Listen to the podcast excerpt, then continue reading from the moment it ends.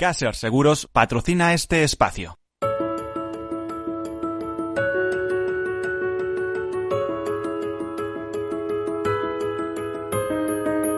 Tercer sector, un espacio para la economía social. Un programa dirigido por Miguel Benito.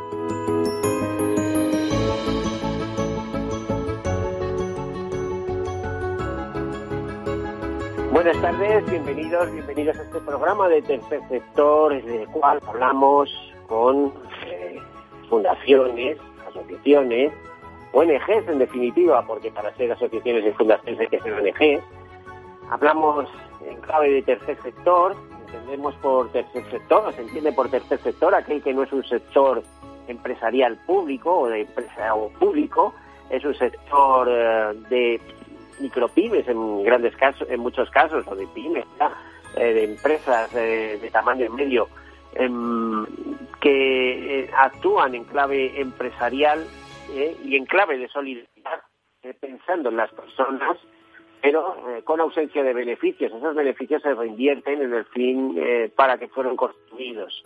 Un tercer sector que en España está representado por más de 42.000 empresas y dos millones, más de dos millones de trabajadores cuya eh, agrupada, digamos, alrededor de la CEPE, de la Confederación Española de Empresas de Economía Social, cuyo presidente se ocupa también la presidencia de, eh, en la Unión Europea de este tipo de empresas. Eh, este tipo de empresas que dan trabajo a 13 millones de personas. También hay que diferenciar un poco de lo que es el tercer sector social, como se llama normalmente, donde se agrupan, pues, por ejemplo, la plataforma del de tercer sector, etcétera, de lo que es el resto del tercer sector, ya que mutuas, mutualidades, eh, cooperativas, incluso sociedades anónimas laborales, existen dentro de este tercer sector que por su pujanza representa más o menos el 10% de nuestra economía. Eh, hay veces que estas cifras parecen muy disparatadas, pero ¿cómo es posible? Bueno, pues sí, son solo las mutualidades en nuestro país gestionan 45.000 millones de euros en activas por cuenta de sus socios. Y también las mutuas gestionan grandes cifras por cuenta de sus socios. Es decir, bueno, pues el tercer sector, eh, otra de las características que tiene, eh, no generar beneficios o generarlos pero reinvertirlos en el fundacional para que fueran constituidos, es eh, que está enfocado a la acción social, la cooperación internacional, la defensa del medio ambiente y a muchos temas relacionados con el interés general, aunque sean pequeños, esos pequeños y grandes temas que a todos nos interesan. Imagínense la investigación de enfermedades raras, unas enfermedades en las cuales podemos caer cualquiera de nosotros sin saberlo y que automáticamente nos lleva a buscar información y a buscar eh, quién nos puede asesorar y nos encontramos con pequeñas asociaciones, con fundaciones, con ONGs que están dedicadas pues o bien a la investigación o bien a recaudar fondos para que otros puedan investigar. Eh, en, definitiva, una importante labor social alrededor de todo eso. Hoy es un día especial donde todo esto que les cuento de alguna manera pues em, tiene un, carácter especial. ¿Por qué lo digo? Pues porque hoy día 1 de diciembre eh, la Organización Mundial de la Salud proclama que es el Día Internacional de la Lucha contra el SIDA. Eh, este, esta acción, este acto, este día se celebra desde mil, eh, 1988. Eh, este Día Mundial de la Lucha contra el SIDA mm, fue el primer día, curiosamente, dedicado a, la salud en todo el mundo. Y la razón para elegir esta fecha eh, fue el impacto eh, mediático que supone eh, contar con el primer día de diciembre. En este día se hacen muchos actos de concienciación. Muchas personas salen a la calle con un lazo rojo, símbolo de la lucha contra el síndrome de inmunodeficiencia humana, SIDA en sus siglas en inglés. Grupos de personas se movilizan para recaudar fondos para la investigación, para dar su apoyo y solidaridad a las personas con SIDA. Bueno, pues eh, ya les decía, este eh, Día Mundial de la lucha contra SIDA se ha convertido en uno de los días más reconocidos referente a salud. ¿Qué quiere que le diga? Se solapa con otra pandemia que tenemos ahí presente. En 2011, ONUSIDA decidió cambiar el nombre contra el SIDA por el Día Internacional de la Acción contra el SIDA, por considerar que la palabra lucha tiene connotaciones belicistas. Por cierto, que el lema para 2020 eh, es solidaridad mundial, responsabilidad compartida. Ese es el lema con que ONU-SIDA ah, lanza la campaña eh, ah, de, o quiere festejar este día, eh, poniendo ese lema, solidaridad mundial, responsabilidad compartida. Recuerden que el SIDA es una enfermedad es una enfermedad que afecta a muchas eh, personas en el mundo y que, eh, bueno, estamos eh, luchando contra ella y que se controla hasta, hasta cierto punto, está bastante controlada. Hemos pasado de una letalidad enorme. Recuerden que desde 1988 se estima que más de 25 de millones de personas en todo el mundo han, fallecieron por SIDA a tenerla controlada mediante mediante combinaciones farmacéuticas, mediante medicamentos. Bueno, pues esa es una buena noticia. Esta sería la nota de actualidad de este 1 de diciembre. Y este tema que vamos a abordar no ya desde una perspectiva de noticia, aunque habría habría más cosas que hablar, sino mm, eh, es, eh, nos interesa eh, desde una perspectiva de noticia también, pero eh, con otro enfoque.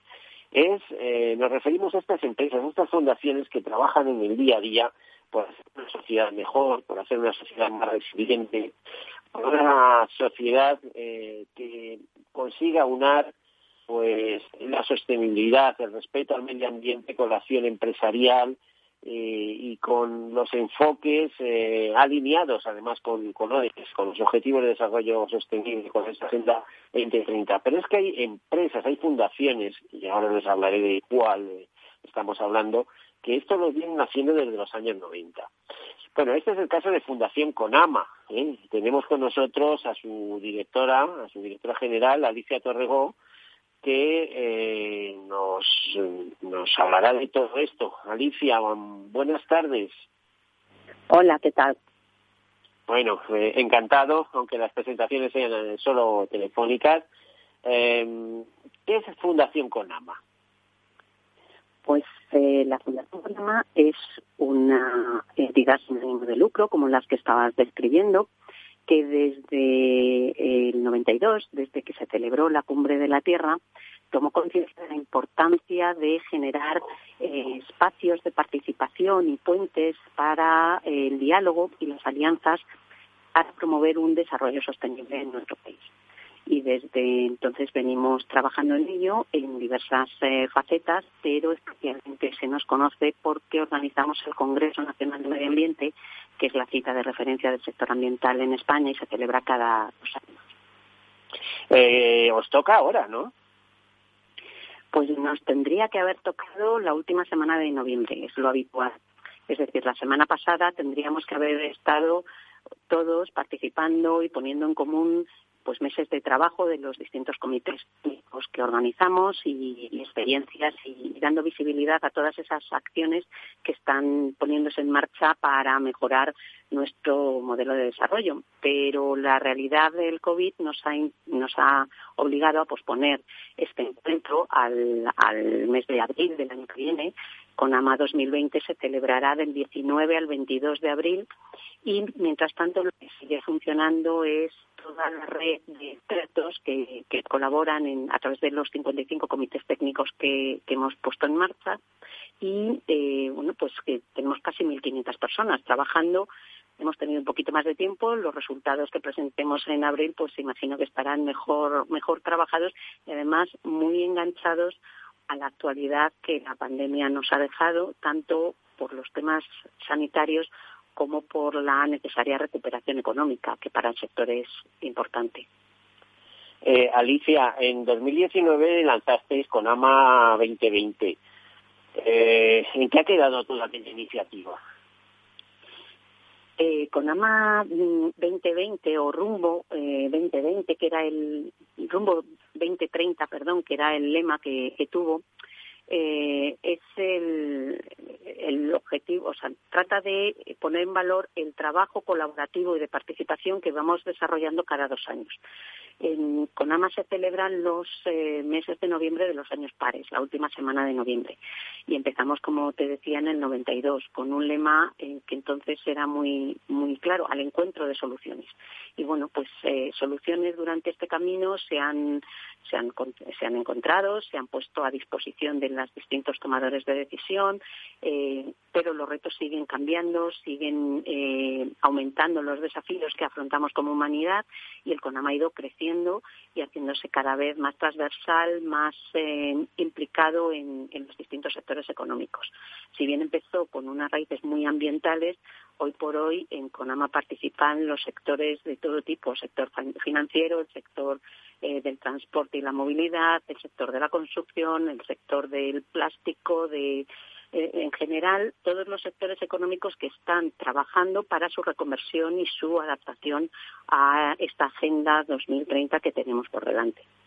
Pues digamos que todos, porque estoy viendo además las categorías en que actuáis y son prácticamente todas las que tienen un interés de algún tipo, desde economía circular, economía y sociedad, agua, que estamos hablando de que es uno de los grandes problemas, biodiversidad, calidad ambiental, Fíjate si es importante la biodiversidad, que estamos culpando la pérdida de biodiversidad, es lo que está provocando precisamente la expansión de, los virus de sus, eh, no sé cómo diría, de sus núcleos, eh, de sus reservorios naturales, ¿eh? y están eh, saltando a, otras especies, como en este caso la, especie humana, ¿eh? con las consecuencias que, estamos viendo, ¿no?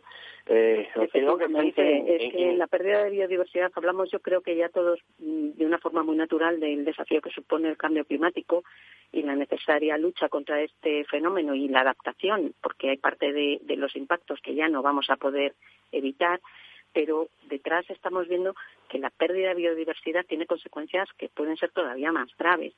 Y, efectivamente, como dices, la biodiversidad es una barrera que nos protege. Cuanta más rica sea la biodiversidad, más se diluyen los impactos de este tipo de virus y de este tipo de enfermedades.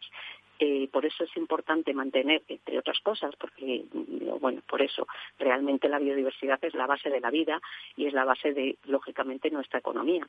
Sin los servicios ecosistémicos que nos proporciona el planeta, pues no existiría eh, nada que vender. La, materia prima es fundamental para que podamos eh, subsistir. Entonces, tenemos que protegerla por el interés general del planeta, pero también por un absoluto sentido de, egoísmo y, de, del interés de, garantizar nuestro futuro. Pues sí, es que difícilmente vamos a llevar adelante la sostenibilidad si tenemos estas sacudidas en la historia, ¿no? De, en, la, historia social y económica, eh, como las que estamos viviendo.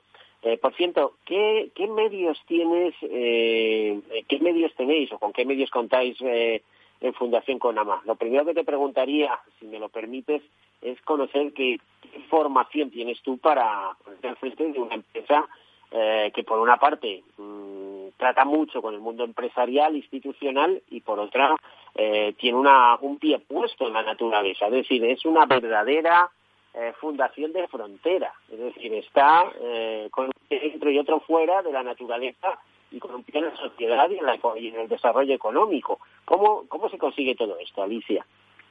Pues mira, se consigue como lo conseguimos muchas de las fundaciones y de las organizaciones que nos estamos dedicando a ello. Creo que, que la visión transversal es una visión absolutamente necesaria, una visión sistémica que vaya eh, tratando de afrontar los retos con nuevas, eh, nuevos mecanismos y nuevas miradas.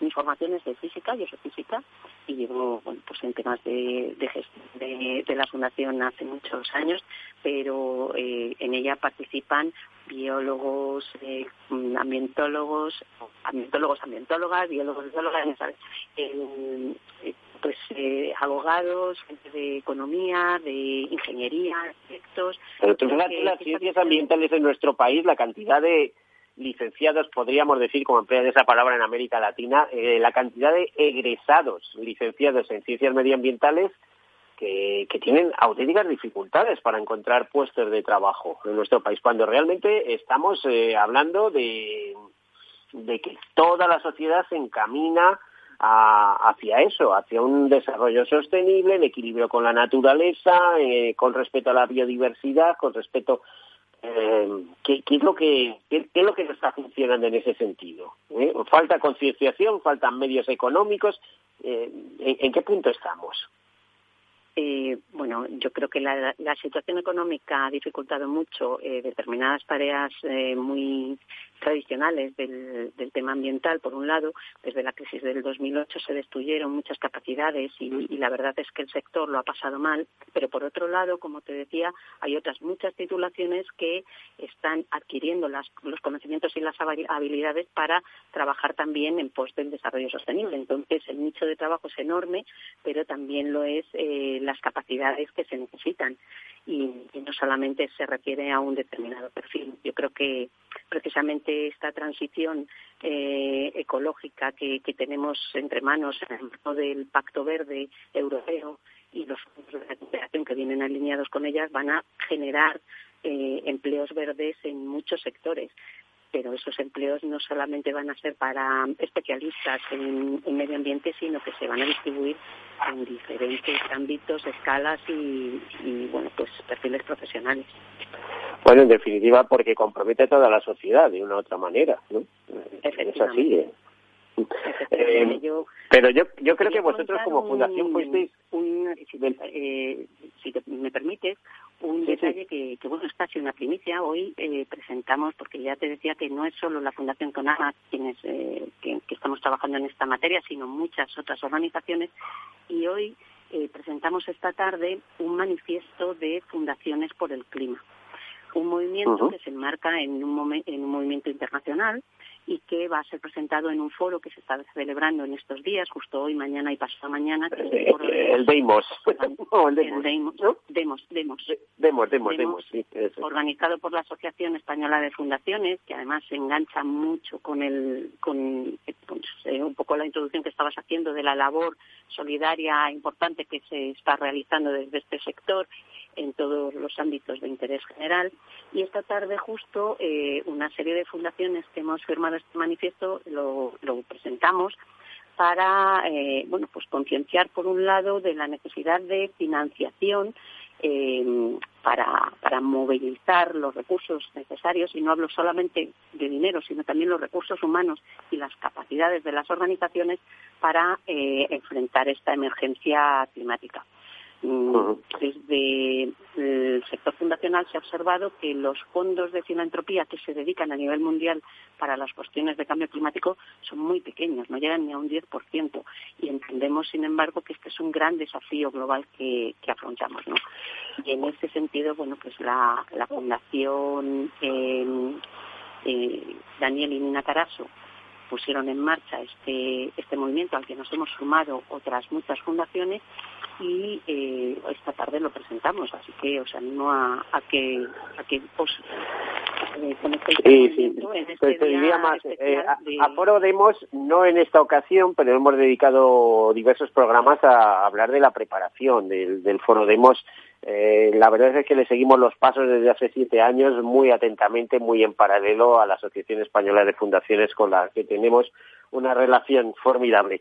Por cierto, que eh, una de mis preguntas iba a ir por ahí, que, hasta qué punto estabais presentes en Forodemos. Lo que pasa es que nos queda apenas un, minuto para para la pausa que tenemos que hacer de manera obligatoria en, en esta emisora pero pues ya te lo he contestado porque somos una de las fundaciones que sí sí no te, has adelantado y me ha encantado pero eh, muy bien eh, te diría no no es un tema que vayamos a dejar es un tema recurrente sobre el que volveremos porque como dicen los expertos el gran problema una vez terminada la pandemia y sus consecuencias económicas y sociales eh, será de nuevo eh, nos ocupará toda la pantalla del televisor el clima, los, problemas que nos va a acarrear el cambio climático es eh, cada vez más perceptible. Para aquellos que lo negaban, ¿eh? decían que era normal, que es un ciclo en la Tierra y tal, bueno, pues que sea un ciclo, pero que no sea muy severo porque nos vamos a alterar.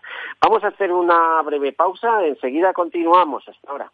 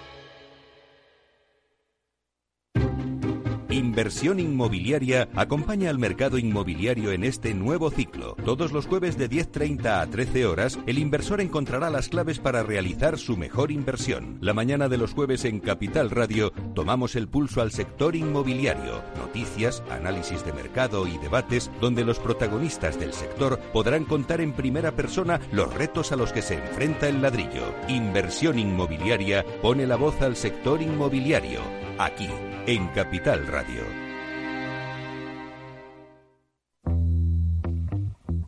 En forma de U, como una V. W. Una L, signo de Nike. Sopa de letras. ¿Cómo será la recuperación tras la pandemia? ¿Qué escenario dibujan los principales expertos de la economía española? La evolución global de la curva de la propagación de la pandemia es preocupante. Es preocupante. Los posibles escenarios económicos en Capital Radio. Soy José Luis, director de Seguros García Ochoa, y quiero darte mi teléfono personal para asesorarte, hacerte un estudio de todos tus seguros y ayudarte a ahorrar. Toma nota, 679 48 20 40. Repito, 679 48 20 40. Mi compromiso, estar más cerca de ti. José Luis García Ochoa, Premio Empresario del Año Fedeto 2019. Seguros García Ochoa, comprometidos con las personas. Usamos algoritmos y programas de inteligencia artificial muy complejos para poder ofrecerte un modelo de inversión así de sencillo. En Finanbest solo ganamos si tú ganas primero, tal cual. Conoce todas las ventajas del Result Investment. Tienes mucho que ganar. Finanbest, tú ganas. Tu radio en Madrid 105.7, Capital Radio. Memorízalo en tu coche. Disfruta de la mejor cocina gallega en Montes de Galicia. Todo un clásico moderno en el barrio de Salamanca. Disfruta de la variada dieta atlántica, de las mejores carnes y pescados tratados con respeto y transparencia y regados con una de las mejores bodegas de la zona. En grupo, en familia o en pareja, Montes de Galicia te ofrece el espacio perfecto en cada ocasión. ¿Sabes cuál es el mejor dial para escuchar Capital Radio? Tu móvil. Ya tienes disponibles las versiones de iOS y Android de Capital Radio. Y si quieres escucharlas en tu coche, lo tienes muy fácil. Empareja el Bluetooth de tu coche con tu móvil o tableta, entra en la app de Capital Radio y ya lo tienes. Escucha Capital Radio en digital. Y si te preguntan qué escuchas, no lo dudes. Capital Radio.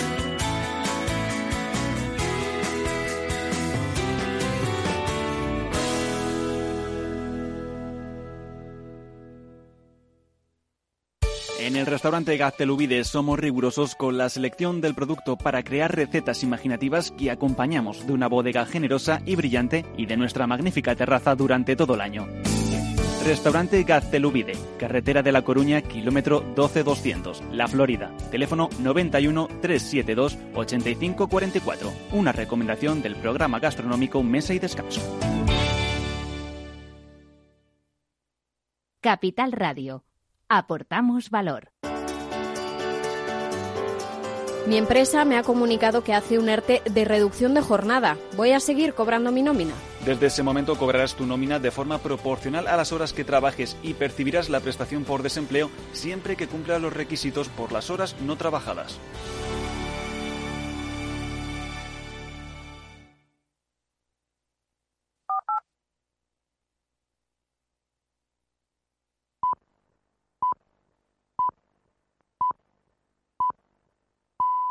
Tercer sector, un espacio para la economía social. Un programa dirigido por Miguel Benito.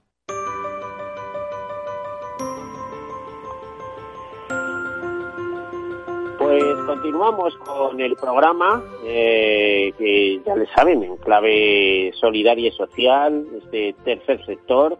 Por cierto, hace un momento leía una noticia, eh, una noticia difundida a partir de ANDUR, de la el alto comisionado de la ONU para los refugiados, porque se está produciendo un, desastre, eh, un desastre con la guerra eh, que estamos eh, que se está desarrollando en Etiopía. Por ejemplo, nos dice la información que 96.000 refugiados eritreos que viven en campos de la región etíope de Tigray se han quedado sin comida como resultado del conflicto desde hace casi un mes enfrenta el ejército de Etiopía con las fuerzas del Frente Popular de Liberación de Tigray. Pues eh, vaya, plan. Eh, ADNUR ha pedido acceso urgente para poder entregarles ayuda y nos dicen también que la preocupación aumenta cada hora que pasa. Bueno, pues cómo no. ¿Eh? La semana pasada recuerden que poníamos el acento los amigos de cirugía en Turcana que eh, estaban pendientes de esas cosas. Y también me lleva, cuando leo noticias como esta, pues la imaginación eh, viaja hacia fundaciones, por ejemplo, Fundación Recover y su plan de implantación de hospitales en África, o Terre de Son, que llevan adelante una labor increíble trayendo niños africanos a, España para poder operarles y darles una esperanza de vida. Ya les digo que África en el corazón, tan cerca, eh, tan cerca y a la vez a veces tan lejos, y con este tipo de noticias. Bueno, un desastre. Hoy estábamos hablando de, del clima con una fundación que sabe mucho, Fundación Conama, como hemos oído desde 1992, desde la primera conferencia de clima. Y nos estaba, estaba con nosotros Alicia Torregó, que es su directora, su directora general física de formación, como ella decía, pero multidisciplinar en el enfoque. Bueno, retomamos la conversación. Alicia, de, nuevo, buenas tardes. Eh, Hola. Te ha, dado, te ha dado tiempo a repensar algún tema dentro de esta breve pausa que, manteníamos. Pues eh, mira, yo eh, me, engancharía directamente a lo que estabas comentando de los refugiados y de las crisis de migración tan importantes y tan dolorosas y que en muchos casos se están viendo y se van a ver muy agravadas por las condiciones del cambio climático que, hacen eh, cada vez más difícil el acceso a los recursos en determinadas zonas del planeta y están forzando a un desplazamiento de personas que, que, bueno pues van a agravar todavía más eh, esta situación. Eh, precisamente, bueno, desde Fundación Conama eh, has visto que te he hablado del foro Demos, que, estamos con la Asociación Española de Fundaciones, con otras fundaciones amigas y hermanas, y es que trabajamos de una forma transversal buscando también las alianzas, ¿no? Y promovemos con la Fundación FUEM eh, un foro de, de pensamiento eh, en el ámbito ecosocial que se llama Foro de Transiciones y precisamente este día 3 de diciembre tenemos a las seis de la tarde un taller o vamos un webinar sobre el desplazamiento forzado de la crisis ecosocial. Creo que es un tema importantísimo en el que tenemos que al que tenemos que prestar atención no solo las organizaciones sociales sino también las ambientales porque porque todos al final estamos implicados en, en dar solución a esto. En esta, en esta presentación que hacéis esta tarde del manifiesto de Fundaciones por el Clima, ¿qué, qué otras fundaciones estarían más o menos en la línea, en, a vuestro nivel, por así decirlo, porque sois una fundación antigua? Yo, por ejemplo, te, lo confieso, se lo digo a, mis a mis oyentes, soy miembro de la Sociedad Española de Ornitología hace muchísimos años. Ojo, muy fui, como siempre digo, fui lince de ADENA, yo tengo el carnet de ADENA firmado por Félix Rodríguez de la Fuente, pero firmado en mano, en puño y letra. Es decir, a pesar de tener muchos años, eh, siempre he estado vinculado a los temas de naturaleza porque me han interesado, me han gustado y ahora, curiosamente, nos encontramos todos involucrados eh, desde una percepción social y mundial también eh, de sostenibilidad, respeto al medio ambiente y bueno, y en una agenda internacional que algunos la ven un poco desde una perspectiva un poco rara, pero yo creo que no tiene dobleces. Se trata de vencer la pobreza, de, luchar por la igualdad de la mujer, de una serie de cuestiones. ¿Qué, otras fundaciones en España o ONGs eh, podrían estar a vuestro nivel o en paralelo a vosotros luchando por los mismos objetivos que vosotros? Bueno, son muchísimas. Sería muy difícil enumerarlas todas porque cada una desde distintas perspectivas están aportando su granito de arena.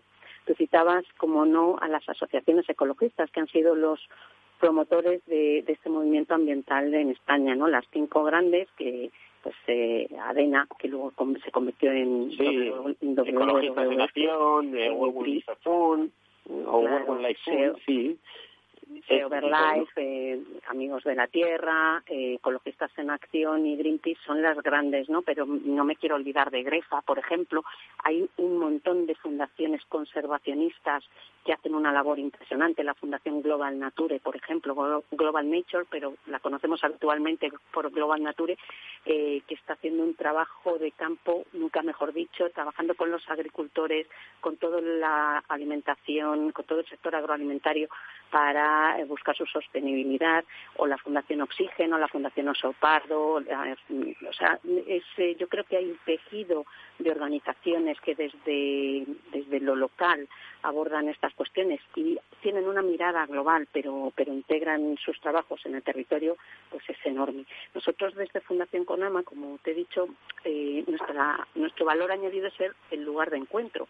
En nuestra página web, en conama.org, podéis encontrar la red Conama, donde tenemos las casi 400 entidades que firman convenio con nosotros para organizar este sitio de encuentro, entre las cuales pues están la mayor parte de estas organizaciones más pequeñas o más grandes, porque digo más pequeñas, desde luego eh, las grandes asociaciones ecologistas pues tienen un tamaño y una capacidad de acción eh, mucho mayor que el nuestro, pero, pero independientemente del tamaño, yo creo que lo importante es demostrar que estamos unidas y que trabajamos en la medida que, tenemos posibilidades juntas para para abordar eh, todos estos desafíos y seguimos tejiendo redes y hermanándonos también con las organizaciones sociales dentro de, los observatorios de este sector. Así que esto es imparable. Al final es una lucha en la que todas las manos son pocas. A ver, eh, varios de los temas que hemos tocado y que has tocado y, avanzamos. ¿Quién debía responsabilizarse de eh, la financiación de iniciativas eh, en defensa eh, del medio ambiente? Pues, lógicamente diríamos los gobiernos y las empresas y los particulares, todo el mundo, pero ¿esto cómo se pone en marcha? ¿Cómo se conciencia de que hay que dotar de medios eh, la investigación, la, adopción de medidas, etcétera, etcétera? A ver, yo creo que tú bien lo decías antes, que, al final esta cuestión eh, es básica eh, para todos los sectores y, y, nos influye a todos. Por tanto, la financiación tiene que estar alineada con esos objetivos estratégicos de transformación que tenemos. Primero, a nivel europeo, porque este pacto verde que pretende transformar Europa y hacerla competitiva a nivel mundial tiene una fuerte base en esta visión de afrontar los desafíos ambientales y generar oportunidad a partir de ello. Así que desde el ámbito europeo al, por supuesto, el estatal, por supuesto, el autonómico y, como no, las ciudades, todo el sector público tiene que estar implicado en alinear sus presupuestos también con, este, con estas prioridades. Y en todos los ámbitos, quiero decir que estamos trabajando, por ejemplo, mucho ahora la transformación de nuestras ciudades los temas de movilidad de los que estamos hablando en continuo y que se han puesto además encima de la mesa de una forma clara con la crisis COVID. Bueno, eh, el dinero público es importante, pero también son sectores en los que debe y va a haber una inversión privada mm, pues, relevante. Y de hecho, los grandes inversores a nivel mundial están eh, orientando sus, eh, sus objetivos hacia la descarbonización de la economía. Esto eh, genera un movimiento de, financiación que hasta ahora no ha habido para, para realmente hacer estas transformaciones, ¿no? Y veremos en poco tiempo eh, la electrificación de nuestras ciudades y, la entrada de una forma clarísima del vehículo eléctrico, como ya lo estamos observando. Pero esto no nos vale. Desde, desde la parte ambiental siempre decimos que, que es importante la eficiencia, pero también la suficiencia. ¿Cuánto es suficiente porque los límites del planeta están ahí y no podemos eh, pues ir por encima de nuestras posibilidades, ¿no? La eficiencia está claro que es una de los de las líneas de trabajo donde las empresas además van a entrar y están entrando de una forma clara, pero también tenemos que cuidar desde lo público pues esta, estos límites para, eh, para trabajar eh, desde el bien común pues en, generar este equilibrio. Y, por supuesto, las decisiones personales, las decisiones de cada uno de nosotros como consumidores para hacer un consumo responsable. Ahora ha sido el, Black Friday, la locura de las compras y además la movilidad que esto genera en nuestras ciudades, porque no solo nos movemos nosotros, nosotros causamos el movimiento de las mercancías. Ha habido una explosión de trayectos que en muchos casos son inútiles porque compramos cosas que al día siguiente devolvemos. Como contestación desde el tercer sector, hoy celebramos el Giving Tuesday. Vamos a darle la vuelta, vamos a intentar ser solidarios, vamos a intentar eh, buscar la manera de, eh, bueno, pues generar este equilibrio para que de alguna forma, eh, bueno, toda la sociedad termine eh, funcionando en unos términos más eh, compatibles con, con, la vida y con, y con el planeta. Bueno, pues ahí está el pensamiento de una persona que dirige una organización importante, una organización que además, como nos decía, cada dos años organiza un congreso, un congreso en el que acuden 400 organizaciones eh, y me imagino que organizaciones que no son solo del ámbito ecológico, sino que habrá mucho encuentro desde la perspectiva empresarial eh, para hablar de soluciones o de, programas compartidos. Eh, supongo que es así, Alicia, pero además dime una cosa. Claro, el próximo claro que es así. Mira, te pongo un ejemplo. un gran desarrollo, desarrollo urbanístico que tenemos en la ciudad de Madrid, en Ciernes, que es toda la zona norte. Distrito Castellana Norte, que está participando con nosotros en CONAMA. ¿No se hablaba de un anillo verde en Madrid? De rodear Madrid mediante un anillo de, eh, de, bueno de parques de un anillo forestal un anillo bueno es, un desarrollo urbanístico de, una escala enorme porque transforma toda la, parte norte de la ciudad de Madrid para cubrir las antiguas vías de, del tren o las antiguas no las actuales vías del tren que entran a Chamartín y reconvertir toda la zona de la estación de Chamartín. Pero es una oportunidad también para convertir ese desarrollo urbanístico en un modelo de referencia para una nueva ciudad con criterios de sostenibilidad. Pocas veces podemos eh, reconstruir toda una zona y hacerla con estos parámetros que hoy por hoy eh, marcan la modernidad y la, y, la eficiencia de las ciudades. Yo creo que ahí tenemos un ejemplo claro de interacción y de, y de trabajo que, va a poner de, en relevancia pues pues que los referentes al urbanismo hoy hoy en día se le pide otras cosas no se le pide únicamente calles para acceder y, garajes para, para aparcar el coche en nuestra casa, se le pide se le piden carriles bici, se le pide una gestión eficiente del agua, se le pide una gestión eficiente de los residuos, se le pide eficiencia energética en los edificios, se le piden muchas más cosas. Bueno, eh, sí, decía, bueno, parece que Madrid está en marcha y imagino que también otras ciudades. Hay otras eh, ciudades que son un verdadero ejemplo. Siempre recuerdo en ese sentido, porque es un placer pasear por allí. Además, eh, Vitoria, eh, estarás de acuerdo, Alicia, que es un referente mundial, además, creo, en, en, ciudad sostenible y, y, Vitoria, que ha sido capital verde europea y que tiene uno de los modelos de, de, gestión de su territorio más avanzados y, y más, eh, a la vez más humanos, verdes, pero cercanos a las personas. Sí. Te iba a decir antes respecto al próximo congreso que queréis celebrar el próximo año, ah, creo que la fecha, no, sé si era abril o me estoy en el mes de abril. Empezamos el día 19, que es el Día Mundial de la Bicicleta, y acabamos el 22, que es el Día Mundial de la Tierra.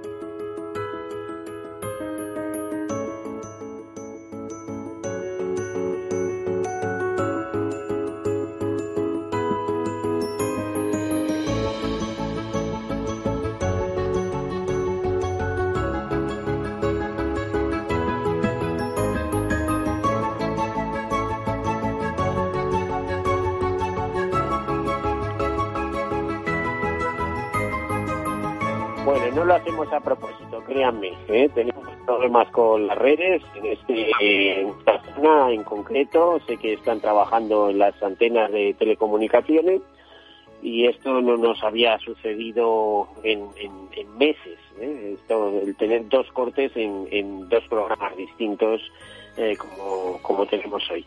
Estábamos hablando con Alicia Torrego, directora de la Fundación Conama, y le estábamos inquiriendo, le estábamos haciendo una pregunta sobre su próximo congreso, que si mal no recuerdo, se celebraría en el mes de abril. Estábamos diciendo que si este congreso se iba a llevar de manera presencial, con todas las cautelas del mundo, por supuesto, o se iba a optar por un, por un congreso eh, ciber, por un congreso mediante webinar o un sistema mixto de una cosa y otra creo que también en el caso de Demos eh, está funcionando así. Alicia, ¿cómo vais a desarrollar este congreso? Y además, confírmame la, la, fecha. Pues mira, te decía que las fechas que tenemos previstas son del 19 al 22 de abril. Empezamos el 19 de abril, que es el Día Mundial de la Bicicleta, y terminamos el 22 de abril, que es el Día Mundial de la Tierra. Tenemos todo el propósito y estamos trabajando con IFEMA en ese sentido de mantener una, un encuentro presencial con las eh, medidas de seguridad que correspondan, pero creo que hay, hay interés por parte de todos en, vernos y en, y en, poder seguir trabajando y la verdad es que las instalaciones del Palacio Municipal del de Congresos pues están preparadas y podemos adaptarnos siempre que las circunstancias nos acompañen. O sea que Aún así, pues, lógicamente trataremos de combinarlo con, con herramientas eh, virtuales. Hemos trabajado todo estos meses, todos estos meses con nuestros grupos de trabajo, con los 1.500 colaboradores que tenemos a través de herramientas eh, online y, bueno, pues eh, lógicamente pues las incorporaremos. De hecho, esta semana pasada hemos hecho una serie de debates para, un poco como aperitivo ¿no? a este CONAMA.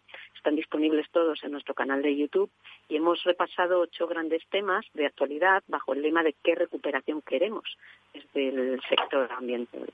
Es mucho pedirte que nos repases esos temas. Eh, decía que sí es mucho pedirte que nos repases esos, esos, eh, esos, esos grandes temas, esos temas que... Los grandes, sí, pues mira, empezamos eh, mm, con la economía y la descarbonización de la economía en el, en el programa sobre qué recuperación queremos y luego hemos hablado de economía circular, de agua, de desarrollo rural y la despoblación, hemos hablado de movilidad, de qué ciudades queremos, de salud y calidad ambiental y me estoy dejando una que, es la de renovación urbana. ¿Qué ciudades queremos? Esa te la había dicho ya. ah, por supuesto, biodiversidad, claro. Bueno, eh, entiendo que es un trabajo de la es apasionante, ¿no? Es, eh, es, trabajar al frente de una fundación y darle eh, contenido, pero en vuestro ámbito de actividad es, es muy apasionante, ¿no?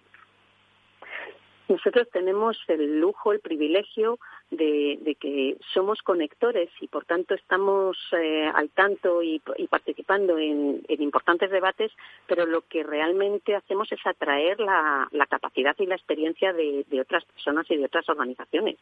Son ellos los verdaderos protagonistas y, de hecho en los debates que tenemos ahora en YouTube lo podéis ver que nosotros prácticamente pues aportamos en el final un poco lo que hemos preparado todos los debates y, todos los temas y la, pues por supuesto no pero son otros los que dan voz y los que señalan cuáles son las prioridades los temas importantes los retos.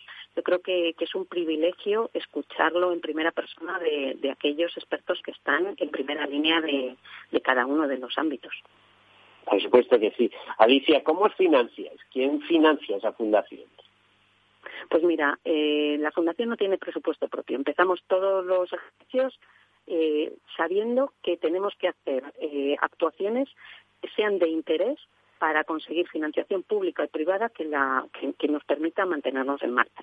Y así ha sido desde el principio. Así que lo primero es que, pues sabemos que nuestro trabajo es útil porque, porque conseguimos esa financiación año tras año y fundamentalmente viene pues de algunas subvenciones públicas y, de, apoyos de organismos públicos y también de patrocinios privados, de acuerdos con empresas y con organizaciones que, que entienden que el interés general de este espacio de diálogo y de, y de participación que beneficia a todo el sector, pues es un interés eh, que merece la pena apoyar.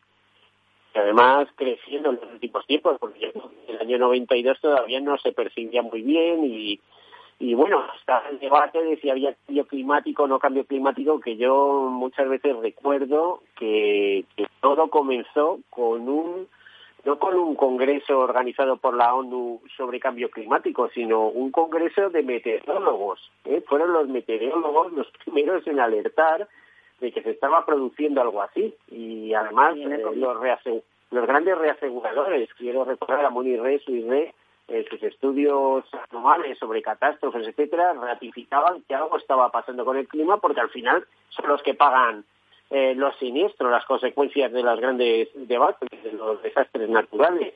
Eh, Alicia, engancharos tan tempranamente, no sé si lo vivirías en una primera época, pero engancharos tan fue un, un, acto de, de, de visión a largo plazo impresionante, ¿no?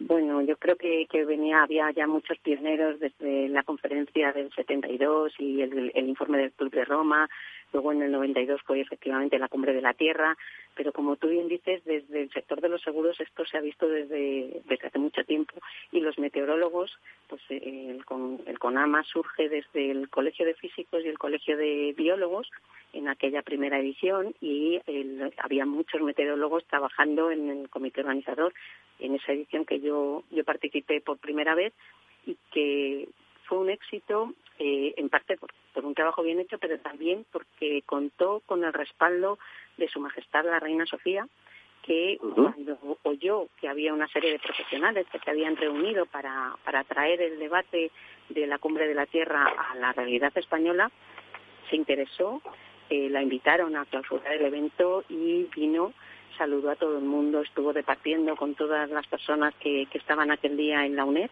ese congreso, el primero, fue en la universidad, en la sede de la Universidad Nacional de Distancia. Y, y fue ella quizá la que mm, generó esa chispa que, que, dio ese impulso porque inmediatamente todos los medios se interesaron, las organizaciones lo miraron de otra manera. Yo en eso creo que toda la organización de, de CONAMA tenemos un especial cariño por, por la figura de la reina Sofía. Bueno, eh, eh, por lo que vemos también las altas instituciones del Estado están pendientes de los temas de interés. Eh, ¿Habéis ido contando con ese apoyo institucional eh, eh, a lo largo de estos años y de estos congresos? Es decir, la presidencia, por ejemplo, de vuestros consejos ha sido asumido por la alta jefatura del Estado o cómo es el tema? Nosotros hemos contado con la presidencia de honor de la Casa Real durante... Desde el primer momento casi, ¿no? Efectivamente. ¿Cuántos congresos lleváis, Alicia? ¿Cuántos congresos lleváis?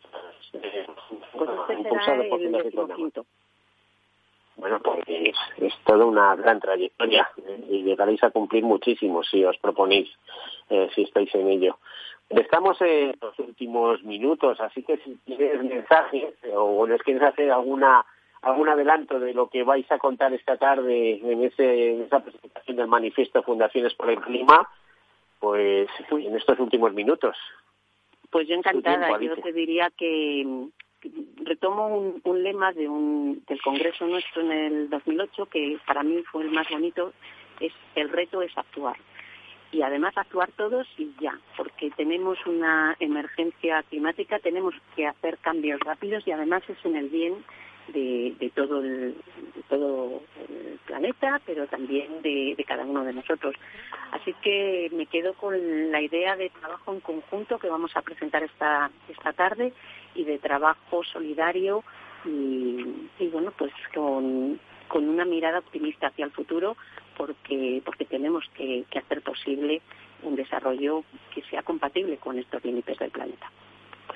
Bueno, pues el mensaje no puede ser más claro. Yo te pediría que esta tarde cuando presentéis esto eh, a los amigos de la Asociación Española de Fundaciones hagas llegar ese mensaje que ha estado que ha estado eh, su amigo también eh, y su radio amiga Capital Radio y este programa Tercer Sector eh, pues eh, pendiente de, de ellos durante la fundación, vamos, de la preparación de estos foros de IMOS y concretamente de este año, eh, pero que estamos también muy interesados con, con todos los aspectos medioambientales. Y decirte Alicia, agradecerte que hayas, eh, bueno, mm, remodificado o retocado tu agenda para darnos para darnos cabida aquí en este en este programa y que estuvieras aquí y que hayamos aprendido tanto contigo eh, con Fundación Conama, que creo que estáis muy necesitados de difusión, no, no solo vosotros, sino todas las organizaciones ambientales. No sé si estarás de acuerdo en esto todos en, el sector ambiental, en todos nuestros comités, siempre hay una retaíla de, cuestiones que están encima de la mesa y una de ellas es se necesita más, más comunicación, necesitamos llegar a todos los públicos, se necesita más educación ambiental, se necesita más sensibilización, porque esto es, un, es una cuestión pues, social en la que la ciudadanía tiene que estar informada y tiene que estar eh, preparada. Así que os agradecemos muchísimo la ocasión y la oportunidad que nos habéis dado y cuenta con nosotros en lo que en lo que podamos ser útiles. Contaremos eh, absolutamente y Alicia, vosotros también con nosotros. Cuando tengáis algo que comunicar que creáis importante, llamarnos, de verdad, cogeremos el teléfono. Bueno, pues hasta aquí el programa. Alicia Torregó, directora de Fundación Conama, muchísimas gracias por haber participado, por, por, por tu comprensión y por tu capacidad de expresión y de, no sé cómo le diría, divulgativa. Una, ha sido una, una, un programa muy divulgativo donde hemos, hemos aprendido muchas cosas y nos hemos enterado de muchas cosas que conste que yo he tomado nota, ¿eh? notas que nos pueden servir para artículos posteriores. Muchísimas gracias, Alicia. Hasta la próxima. Muchísimas gracias. Gracias a todos ustedes, desearles una feliz semana y como siempre, pues eh, nada, sean felices dentro de lo que cabe y aprovechen el día que hoy por lo menos en Madrid, en esta Sierra Oeste, hace un día soleado, precioso y dentro de nada se nos va el sol y además nos anuncian frío, un frío que al que le gusta la naturaleza no le importa, ¿eh? ni frío ni nada, la naturaleza se manifiesta y nosotros felices por participar en ella. Muchísimas gracias, hasta la próxima. Caser Seguros ha patrocinado este espacio. Escuchas Capital Radio, Madrid 105.7, la radio de los líderes. En Metro de Madrid llevamos más de 100 años observando cada mirada y ahora que solo te vemos los ojos, queremos ver que te sientes seguro. Por eso, desinfectamos diariamente nuestros trenes e instalaciones. Contamos con un sistema automático de control de acceso y aplicamos la apertura automática de puertas. En Metro, miramos por ti. Metro de Madrid, Comunidad de Madrid. Gráficas Naciones. Más de 50 años de experiencia en el sector de las artes gráficas. Apostamos por la última tecnología tanto en impresión offset como en digital y gran formato. Realizamos todo tipo de impresión. Tarjetas de visita, folletos, libros, vinilos, decoración y montaje de stands. Más información en el 91 629 2145 o en gráficasnaciones.es. ¿Harto de tertulias políticas y de quienes lo saben todo? Sube un peldaño intelectual en tu vida y sintoniza la gran tertulia de la economía. Un debate pragmático y sin afinidades que revela las grandes transformaciones de nuestros días, con figuras de gran talla económica como Pedro Schwartz, Ramón Tamames, Francisco Navarro, César Arranz, Hermenegildo Altozano, Isabel Aguilera, Manuel Moreu, Juan José Rubio y Fernando Zunzunegui, entre otros. La gran tertulia de la economía, cada mañana a las 8 y 20 en Capital, La Bolsa y la Vida, con Luis Vicente Muñoz.